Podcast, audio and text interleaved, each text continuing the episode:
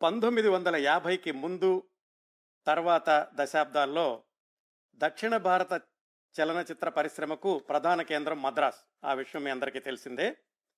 ఆ రోజుల్లో మద్రాసులో చిన్న పెద్ద స్టూడియోలు చాలా ఉండేవి స్టూడియో అంటే సినీ నిర్మాణానికి కావలసిన అన్ని సౌకర్యాలు ఉండి కనీసం రెండు మూడు దశాబ్దాలైన సొంత సినిమాలు తీయగలిగిన సామర్థ్యం ఉన్న సంస్థలు అనే నిర్వచనాన్ని తీసుకుంటే ఆ రోజుల్లో మద్రాసులోని ప్రముఖ స్టూడియోలు మోడర్న్ థియేటర్స్ అది సేలంలో ఉండేదనుకోండి. ఏవిఎం జెమిని విజయవాహిని ప్రసాద్ అని చెప్పుకోవచ్చు. ఇందులో ప్రతి స్టూడియో వెనకాల దాన్ని స్థాపించి పెంచి పోషించి నిర్వహించిన సమర్థులైన ప్రముఖులు ఎలాగూ ఉన్నారు? విజయవాహిని అనగానే నాగిరెడ్డి చక్రపాణి గారు ప్రసాద్ ఎల్వి ప్రసాద్ గారు మోడర్న్ థియేటర్స్ టిఆర్ సుందరం గారు వీళ్ళ గురించి ఈ స్టూడియోల గురించి లోగడ కార్యక్రమంలో మాట్లాడుకున్నాం మనం.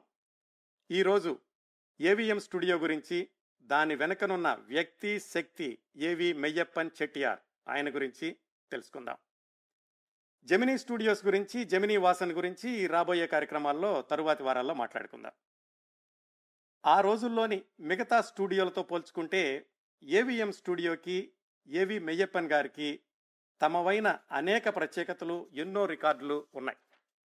ఎలాగంటే ఏవిఎం అనే బ్యానర్ పంతొమ్మిది వందల నలభై ఐదు ప్రాంతాల్లో ప్రారంభమైనప్పటికీ ఏవి మెయ్యప్పన్ పంతొమ్మిది వందల ముప్పై ఐదు నుంచి సినీ నిర్మాణంలో ఉన్నారు కాబట్టి దాన్ని ప్రారంభ సంవత్సరంగా తీసుకుంటే ఎనభై సంవత్సరాలు సినీ నిర్మాణంలో నిలిచిన ఏకైక దక్షిణ భారత సంస్థ ఏవిఎం ఎనభై సంవత్సరాలు సినిమాలు నిర్మించారు అంటే మారుతున్న ప్రేక్షకుల అభిరుచికి అనుగుణంగా వాళ్ళ యొక్క నిర్మాణ విధానాలని వాళ్ళ కథా సంవిధానాలని మార్చుకుంటూ రావాలన్నమాట.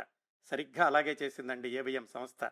అందుకే ఎనభై సంవత్సరాల పాటు నూట డెబ్బై ఐదు చిత్రాలు రూపొందించిన ఘనత తక్కించుకుంది ఏవిఎం స్టూడియోస్.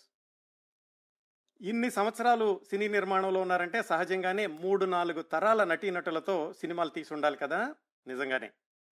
పంతొమ్మిది వందల ముప్పై ఎనిమిదిలోని టిఆర్ మహాలింగంతో మొదలుపెట్టి తరువాతి తరం శివాజీ గణేశన్ ఎంజీఆర్ ఎన్టీఆర్ ఏఎన్ఆర్ కృష్ణ ఆ తరువాత కమల్ హసన్ రజనీకాంత్ చిరంజీవి మళ్ళా ఈ తరానికి వస్తే వరుణ్ సందేశ్ దగ్గుబాటి రాణా ఇలా నాలుగు తరాల నటులు ఏవిఎం సినిమాల్లో నటించారు.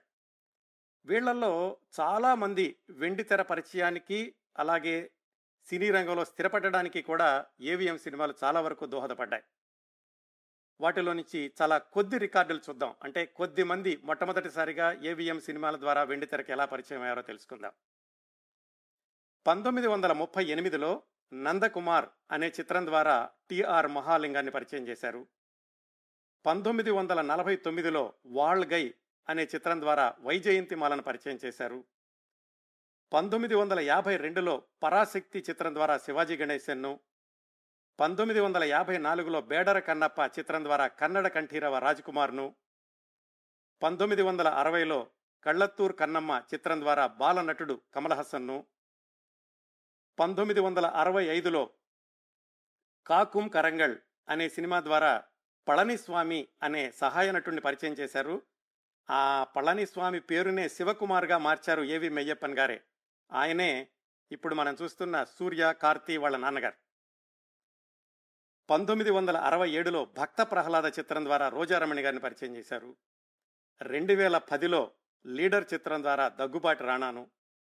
రెండు వేల పద్నాలుగులో ఇదుவும் కాదందు పోగం అనే యూట్యూబ్ లఘు చిత్ర ద్వారా శివాజీ గణేశన్ మనవడు శివాజీ దేవుని ఇంకా ఇంకా అనేక మంది కళాకారుల్ని సాంకేతిక నిపుణుల్ని వెండితెరకు పరిచయం చేసింది ఏవిఎం సంస్థ.